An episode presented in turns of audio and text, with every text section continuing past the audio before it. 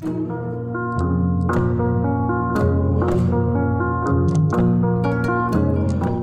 does it mean to experience a deadly epidemic? In recent months, people have struggled with this question, but it's not a new question. Welcome to Experiencing Epidemics podcast.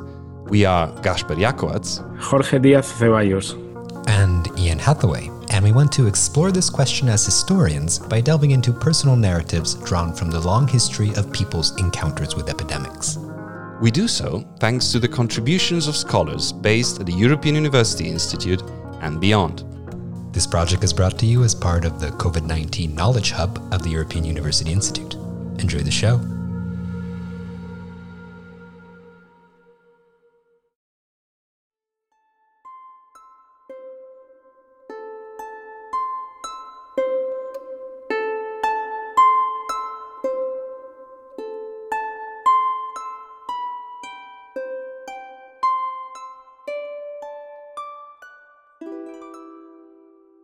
Our vessel dropped anchor at the harbour of the infirmaries, and we saluted them with 11 cannon shots. They saluted us back from the rampart and the boulevard located on the bridge with a 300 shot salvo, and after that, the captain came on behalf of the lieutenant admiral to hear more about my health and to congratulate me on my happy arrival. He let me know about all the joy that everyone felt for me and told me that they were waiting for me for a long time. I saw, however, that to talk to me he came near the vessel but never boarded. This is how he explained his actions. When there is in France an evil disease, we remain a long time without communication with those from the outside and if we want to have a conversation, we need to do it without touching each other. Indeed, when I was in France, the town of Marseille was, by divine permission, infected by a cruel plague, from which died 80,000 souls. The disease also spread in Provence, and Toulon, which is in this province, was afraid of the spread of the disease and allowed strangers in only after 20, 30, or sometimes even 40 days. The French call this period of isolation the lazaret or the quarantine.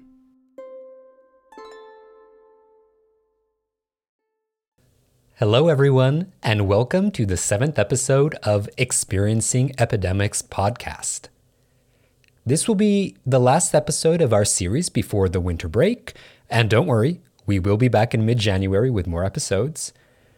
But considering this, today's episode will be a bit special and will run a little bit longer than usual. We will be joined by three experts on the history of the Ottoman Empire, a vast social and political organization that spanned from the Balkans to the Red Sea and lasted over 700 years.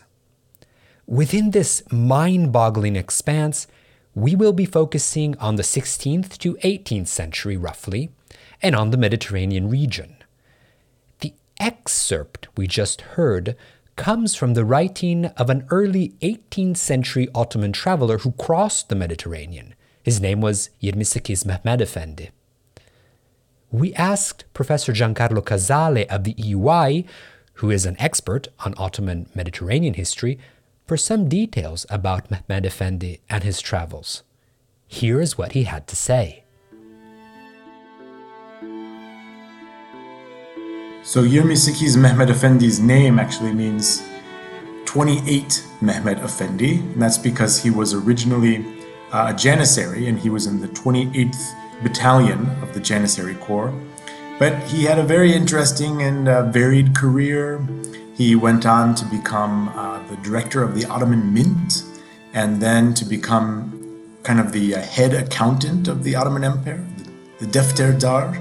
And then in uh, 1720, he was asked to lead this uh, really unprecedented year long um, embassy to Paris. And uh, most of what we know about him is actually based on this long book length account that he wrote about his experiences in France after he returned. So, what happened to Mehmed Effendi during his uh, travels as an ambassador to France?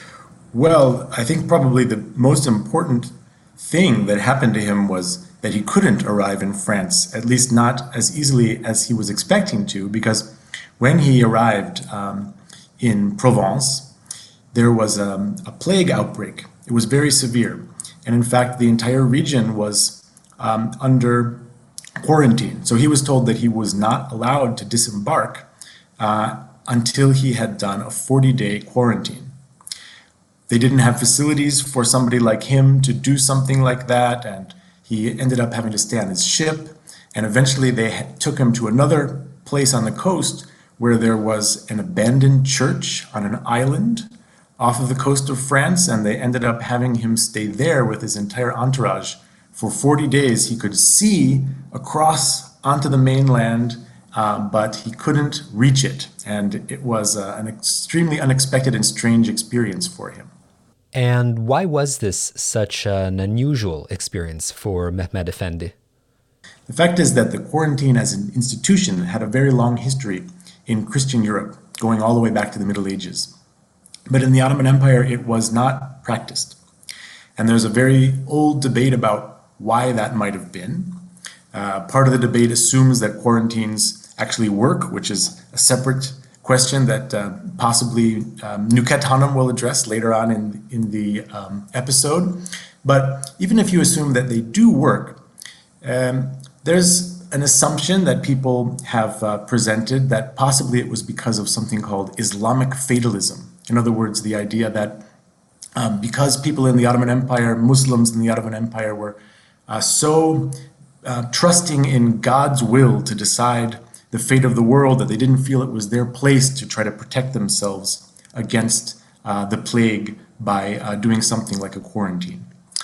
I think the experience of the last year really helps us to th- see things in a different light. Because rather than fatalism, I think the, the key to understand why there weren't quarantines in the Ottoman Empire uh, has much more to do with the emphasis people placed on openness. It was extremely important for the Sultan, uh, when presenting himself as a good ruler, to be able to show that he was able to maintain openness. That, for example, a merchant coming from somewhere else would be able to easily and safely cross the borders of the empire. And so to institute something like a quarantine, where you're essentially saying anyone who comes to uh, the borders of the empire will be imprisoned, it, it, it just seemed tyrannical to people. And so even if it might have helped to keep them protected, it wasn't a step that anybody thought was appropriate.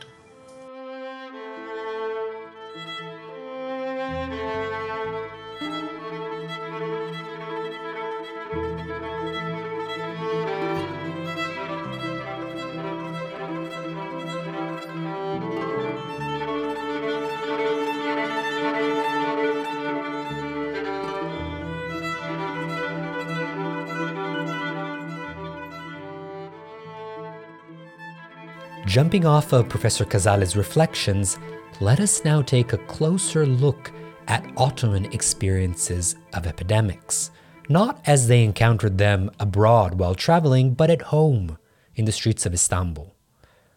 Despite not practicing European style quarantine for much of the early modern period, Ottoman officials and subjects had a long history of reflecting on, trying to understand, resisting, and in general, experiencing plague and other diseases. Some of these experiences have left incredible traces, such as those found in the diaries of the 17th century dervish Sayyid Hassan Nuri Effendi.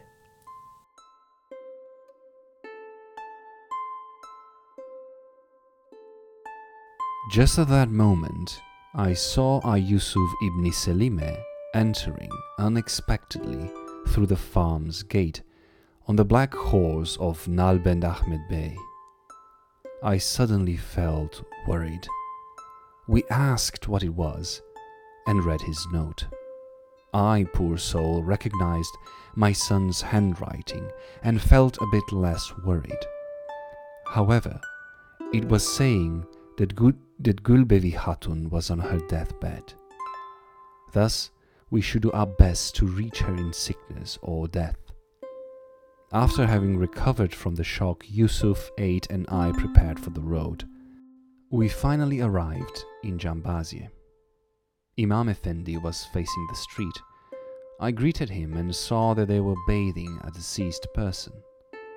I would later learn that his son, Sayyid Mehmed, had been buried within the garden of the house.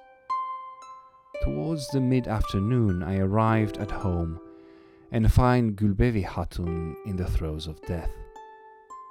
She was in such a pain that I cannot describe. Her eyes were wide open, but no words escaped her.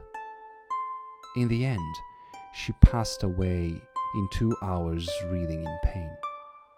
Let it be known that her sickbed was adjacent to the big room's window, while her deathbed was on the side of the banister.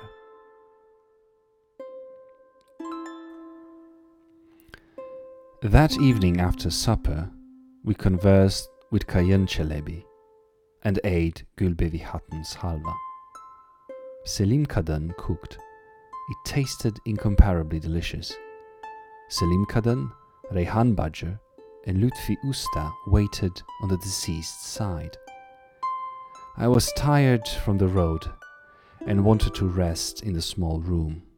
However, sleep eluded me. I went up to her side and waited there, either contemplating or weeping until the morning prayer's call. After the prayer's call, I went to Hazreti Aziz in the street where the sacred cell is and listened to his consolations. Later, with several friends, we went to Jera Yusuf Chelebi because his brother in law, Mahmud Chelebi's son, had passed away and people had gathered in Mahmud Chelebi's house. We immediately rushed there, greeted them, expressed our condolences to Yusuf Chalebi, with the excuse that we also have a deceased person at home. We left. I arrived at home with Zakir Bashir, rested, but then went to and came back from Yıldızade, waiting for the moment to bathe the deceased. Later, when I, the poor, was near the storage room, some people attempted to carry my wife down for the bathing. We felt the deepest sorrow and wept so much that I cannot express it. When I was later contemplating and crying on the big stone outside the small gate, one of the companions called me. I went then and met my son. My middle son Mustafa was gazing at the people from the stairs near the stable. After the prayer, I saw him crying.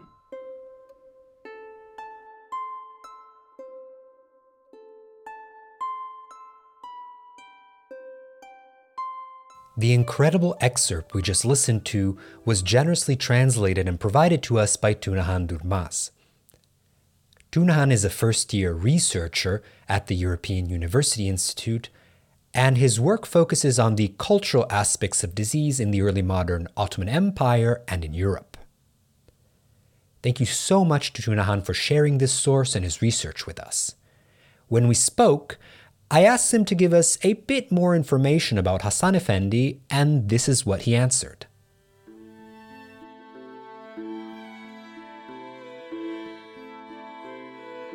Sayyid Hasan Nuri Effendi, or shortly Hassan Effendi, was an Istanbulite dervish affiliated with the Sümbüliye branch of the Halveti order, which is an Islamic Sufi path, a tariqa. He was born in the year 1620 as the son of the most prominent name of the Sümbüliye back then. The contemporary biographical dictionaries tell us that Hassan Efendi was also a praised calligrapher and a poet, and like his father, he would also rise to a prominent position in the branch later, being the sheikh of an important convent in Balat neighborhood of Istanbul. However, his significance as a historical subject for us today stems from none of these, but from the fact that he kept the first known diary in the Ottoman literature between the years 1661 and 65. For almost four complete years, he recorded daily notes of a substantially quotidian nature about, for example, who he met, where he went, and to no less a degree than these, what he ate in a day. Furthermore, he also frequently recorded some news of birth, marriage, and death from his various social circles.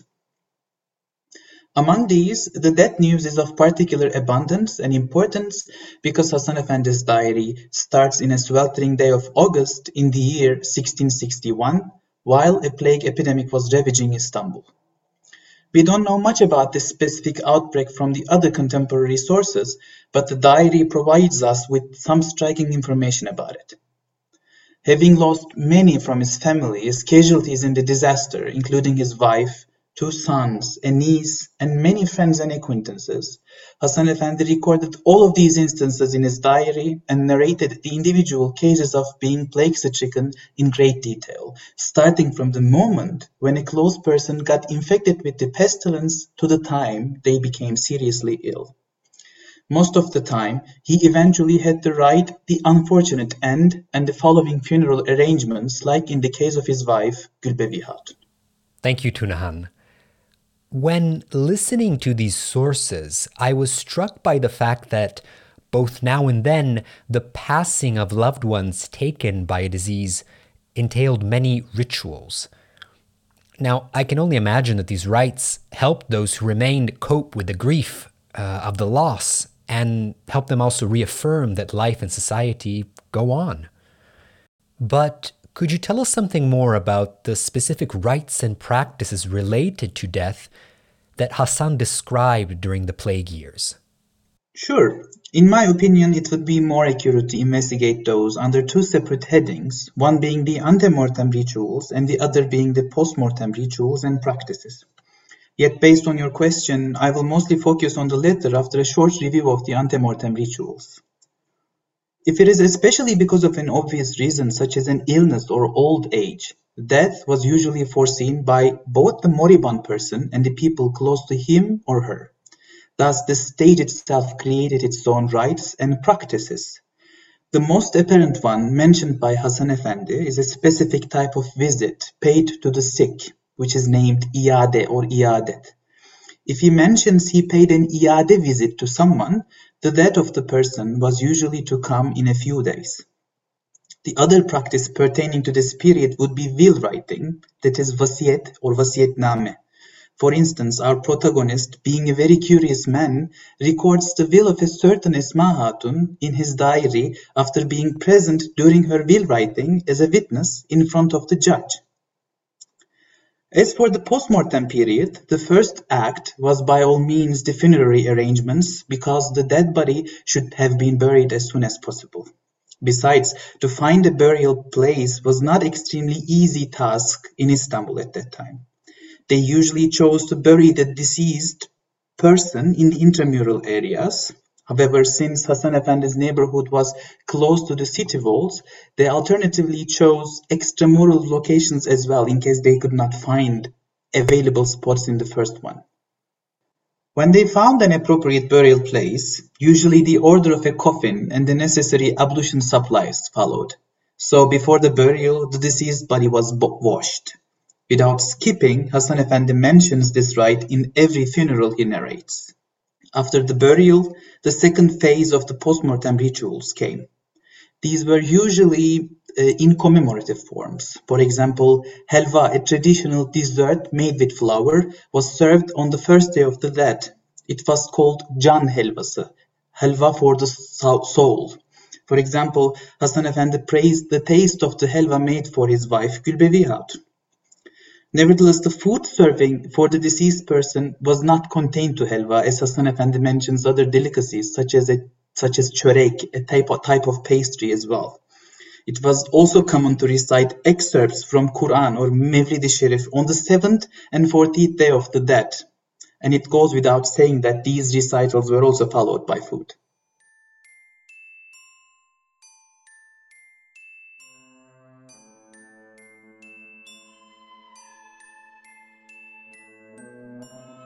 On the side of the bed, my son Mustafa studied the Surah of Ma'un with his older brother. I gazed at him, worrying that if something bad should happen to him, I might forget his face. Later, Selim Kadın took him to a teacher. A fire is tearing apart my heart. I cannot express its gravity with words.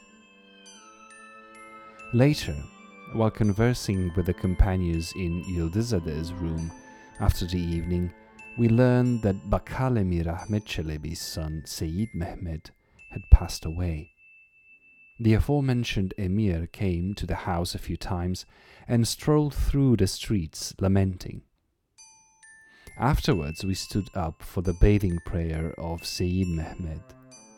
At that moment, I started having bad premonitions, as if my son Mustafa had died and was being bathed with these garments and in front of these people. We took Sayyid Mehmed's deceased body to the cell's gate, and then they brought five more deceased people. Some of them were boys, and some of them were girls, but one of them was a grandee's son. The above mentioned premonition continued to worry me during the whole funeral. Later, my older son arrived.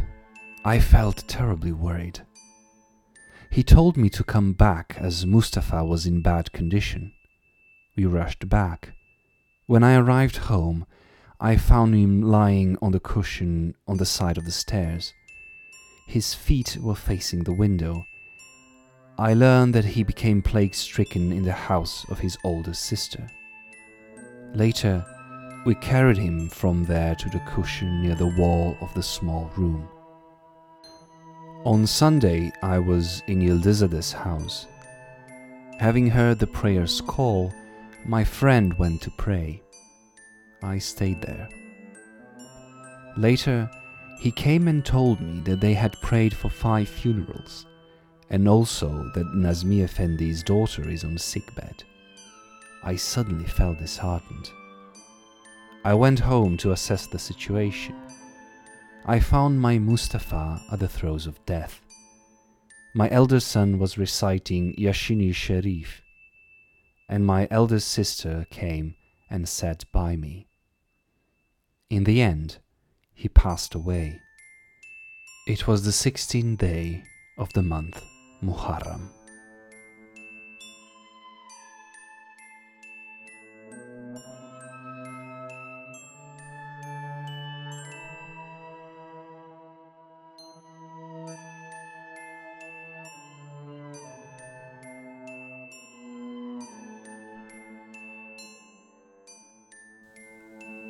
Those of us who have been living under more or less intense forms of lockdown over the past months might marvel at the mobility and social aspects of many of the rituals performed by Hassan Effendi and his family during the devastating plague of 1661 1662. We have also already discussed how Ottoman authorities did not, at least not before the 19th century, implement practices of quarantine like those experienced by Ambassador Mehmed Effendi upon his arrival in France. Why was this the case? To dive deeper into this topic, we have with us one of the leading experts on disease, medicine, and public health in the Ottoman Empire, Associate Professor at the University of South Carolina and at Rutgers University, Newark, Nükhet Varlik. Professor Varlık, thank you so much for being here with us today. Thank you. Now, I am very excited uh, to have you here and to ask you this question that boggles my mind and which I have already pestered Professor Casale with. Why did the early modern Ottoman Empire not enforce practices of quarantine like European states? So, first of all, let me start by saying that uh, there's a very long and established tradition of thinking about um, presence of or absence of quarantine establishments in different parts of the Mediterranean world as um, as, as a story of success or failure. And that narrative actually in itself is not something that fully develops until the 19th century. Uh, but it is something that is also retroactively back projected to the early modern period. And in a way, still in the 21st century, it is something that defines our perception of the early modern period, early modern Mediterranean history, as if the societies that used, implemented um, quarantine were more successful in fighting outbreaks of plague as opposed to those societies that didn't. And in that controversy or in that dichotomy, um, um, epidemiological, assumed epidemiological differences or assumed boundaries between West and East, and again, this is what we see in the scholarship, uh, we hear the experiences of these uh, usually smaller port cities, uh, European um, port cities of the Mediterranean, and then of course it spreads to to other uh, European cities. But I don't see it as a systematic Europe-based or Europe-wide um, effort. I see. Uh, so you are essentially telling me that when I ask this question about quarantines, I am making two assumptions. The first is that there is a uniform history of quarantine in Europe, even though most of what we know about it comes from very specific settings. And my second assumption, which I guess is the bigger one, is to think that quarantine actually stops the spread of plague and is therefore a better, if you will, response to it. Absolutely. In fact, I am working on this question for my second book. Uh, and also, it will be important for our listeners to remember that this has been told as a story of contagion, plague in particular here. Um, but plague is not a contagious disease that is transmitted from person to person under normal circumstances. It has a more complex etiology of transmission because it's a rodent disease unless you quarantine rats, you will not be fully successful. So it, it's more complicated than we think, and it's not something that can be reduced only to quarantine. Quarantine may have helped, but it's not something that will stop an outbreak of plague. Right. But in that case, why did the Ottoman Empire eventually start using quarantine in the 19th century? there are a whole set of different um, uh, reasons why the Ottomans implemented quarantine when they did. And that did not only have reasons to stop disease.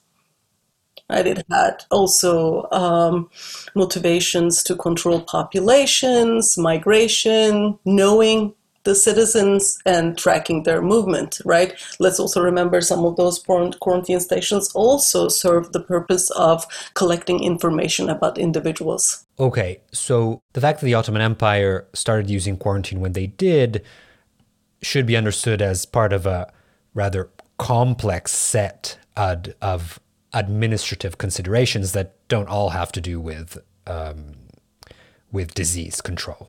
Exactly, internally, but also externally. I mean, like the political uh, conjunctures of the 19th century, and of course, are extremely different than, you know, say the 16th century. So there is really no historical comparison. We're not talking about the same societies, right? Yeah, yeah. But I wonder what about earlier then? If the 19th century is one important turning point, uh, in the history of the state's engagement with disease control. What about uh, the 16th century, say? Um, could we think of it as another important moment? Right. I mean, uh, 16th century, yes, I think you're right in suggesting that it's really a turning point. At least that's what I argued in my book. Uh, this doesn't mean that no effort by um, the Ottoman state or society was was was no interventions were, were made before the 16th century, but 16th century is really a time when we see those changes clearly, new ideas, new uh, consciousness about public health and implementation of new regulations. You have that responsibility being associated with the, the powers of the state. And I think that is what is new. And in that sense, yes, we see uh, that the Ottoman central administration, especially starting in the 16th century, adopted new regulations for cleanliness in the cities. Um, trying to make sure that the key components of health are preserved and maintained. And the key components here are um, air, water, but also the morals, the moral values of a society. Uh, in terms of uh, trying to maintain a clean air, you get rid of bad um, smells, swamps, or any any contaminant of the air. Uh, in the Ottoman case, we see a very concerted effort to remove um, dead bodies, plague bodies during times of epidemics outside of the city very quickly, right? Because of the, the idea of contagious uh, corpses. Um, also, the collection of, of garbage from the cities, um, drying um, uh, marshlands, and all these um, kind of efforts to, to, to, to maintain clean air.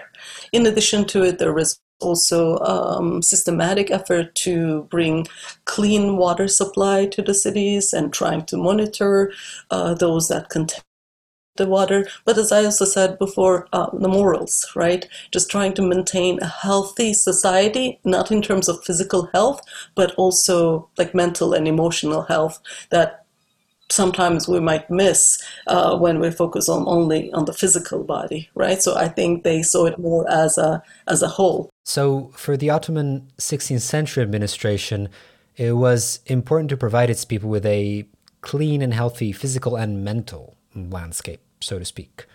That's uh, fascinating. Um, and in fact, it, this idea does not seem so distant from that of those many Europeans who reflected on the connection between morality and disease, as we have seen in, well, several of our previous episodes. Now, there is one thing I would like to ask you about the Ottoman experiences of plague, particularly in comparison to the European. Despite many similarities and some differences, uh, it seems to be a fact that the Ottoman experience was more persistent through time. I think the fact that the plague of Marseille, uh, 1721, uh, with which we actually opened this podcast, was one of the last major European outbreaks of this disease, but not so in the Ottoman Empire. What do you make of that? Mm-hmm.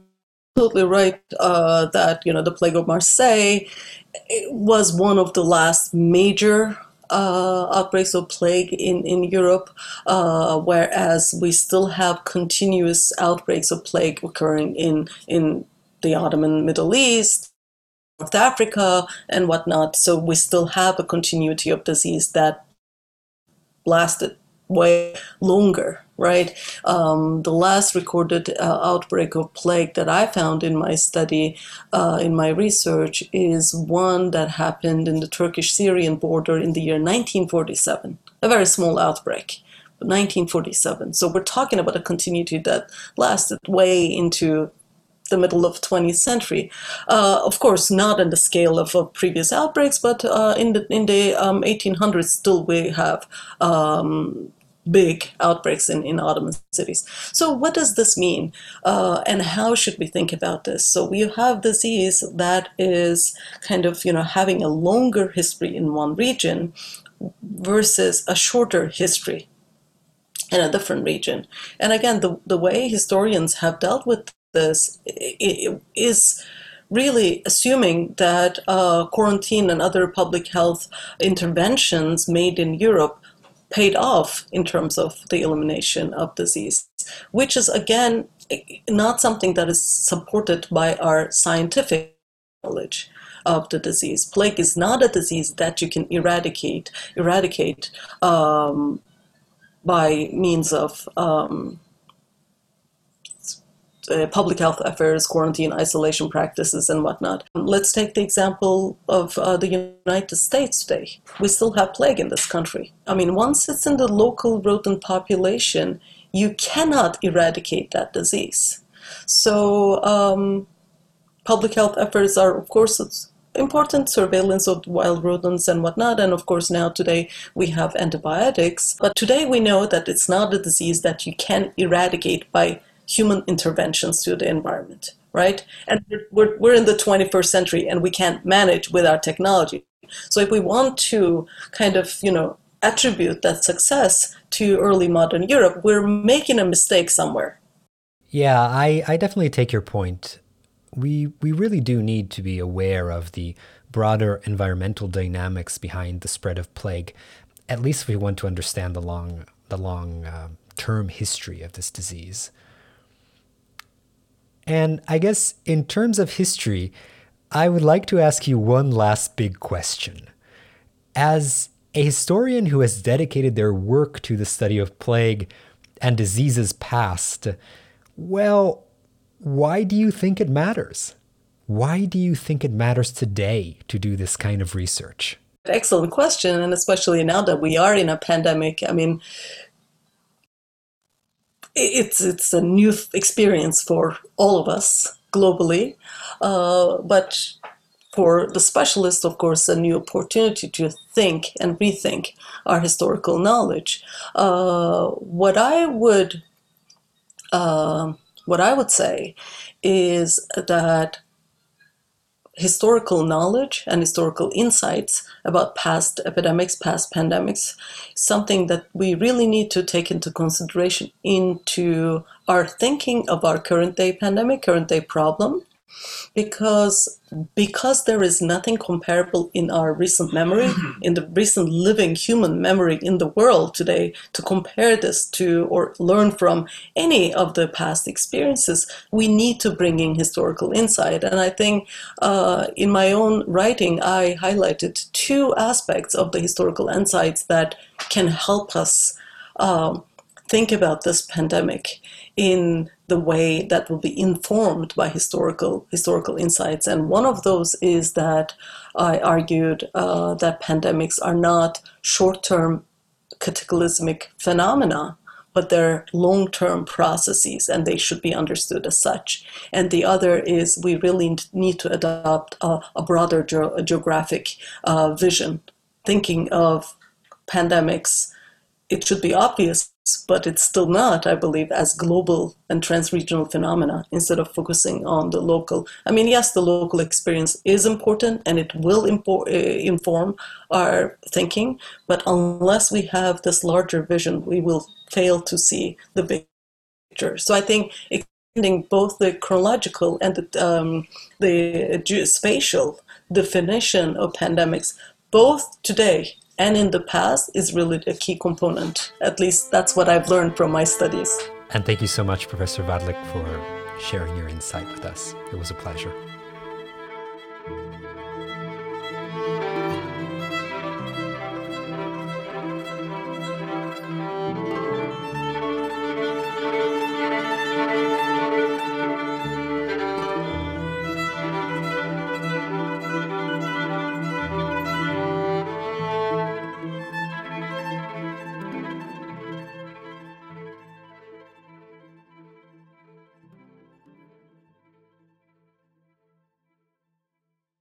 Thanks to Ian Hathaway and to all our guests who contributed to this rich and thought provoking episode. My name is Gaspar Jakovac, and I'll be wrapping up today's podcast with my co editor, Jorge Diaz Ceballos. Hi, Jorge, how are you? I'm fine, Gaspar. Thank you. Happy to be back. We both had a chance to listen to the episode that Ian prepared for us, and I must say I really enjoyed it. I was particularly struck by the vivid detail of Nuri Effendi's diary and the discussion that Ian had with Professor Varlık about historiography and the issue of quarantine in the Ottoman Empire. I mean, what sort of measures do really prevent contagion?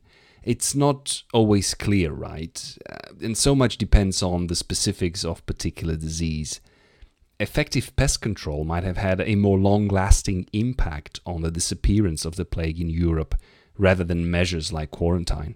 Indeed, especially so if, like Professor Casale pointed out, there were no facilities to properly spend the quarantines when you were away from home, so you could end up in a boat or in an abandoned church in an island. I think Professor Varlık's last point on the importance of larger visions about pandemics is, very is very valuable for our own contemporary experience of epidemics.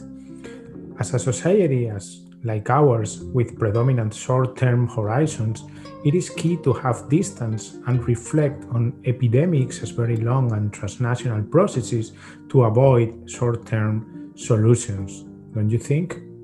Absolutely. We we certainly learned over the past year that COVID is not going to simply disappear overnight.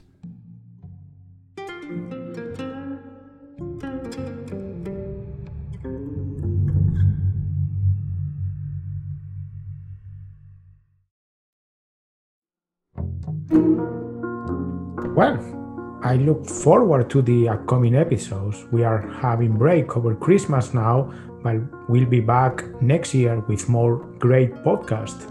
Next up is Clement Godbarge's on medical metaphors to discuss politics in Renaissance Europe. Yes, that is exciting. Thanks, Jorge, for the chat, and thanks to all of you who tuned in for the seventh episode of Experiencing Epidemics podcast. If you like what you've heard, please join us again in mid January. In the meantime, happy holidays, Happy New Year and stay safe.